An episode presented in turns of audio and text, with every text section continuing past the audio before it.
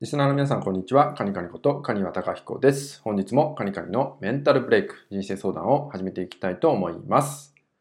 え今回いただいているご相談です。え今回のご相談は、え自分を変えたいと思うけど、なかなかうまくいきません。どのように自分を変えていったらよろしいのでしょうか？といったようなご相談となります。まちょっと抽象的なご相談だったんで、ま少し大きめにね、大きく捉えてお伝えしていこうかなと思うんですけど、と自分自身を変えたいってね、思う時っていうのは、まあ、ネガティブな要素なのか、まあ、ポジティブな要素なのかにも分かれてくるんですけど、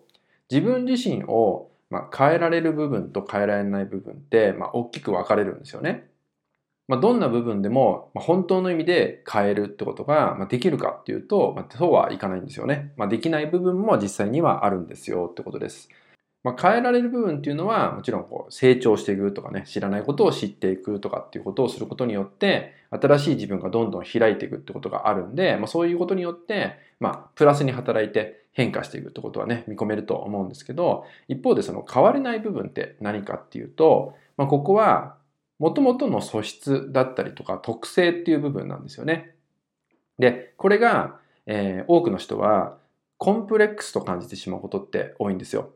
周りからするとそんなことはないんだけど、自分自身の中で、まあ、自分にとっていらないものとかね、コンプレックスに感じてしまうものっていったような捉え方をどうしてもしてしまうことって、まあ、人間関係とか日常生活を過ごす中ではやっぱり起きてしまうんですよね。で、そういう部分を変えたいとか変わらなきゃいけないっていうのは、えー、本来、えー、生まれ持ってね、まあ、備わっているものっていうのを否定することになってしまうんで、もともと備え付いているものをまあ、取り除こうとしてしまうっていう行為にもなってしまうんで、まあ、これは変われないってことになるんですよね。で、具体的にどういうことかっていうと、えっ、ー、と、例えば自分を責めやすいタイプの人ね、結構いると思うんですよね。で、この自己否定をしてしまうっていう、まあ、思考のパターンだったりとか思考の癖っていう大元の素質っていうのは、まあ、変われないんですよね。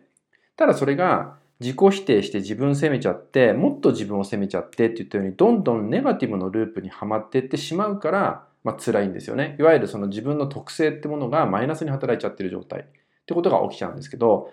まあ、自己否定っていうフレーズにしてしまうとちょっと聞こえが悪いんであれなんですけど、もともと例えば自己否定というね、癖がある方っていうのは、自分自身と向き合う力があるんですよね。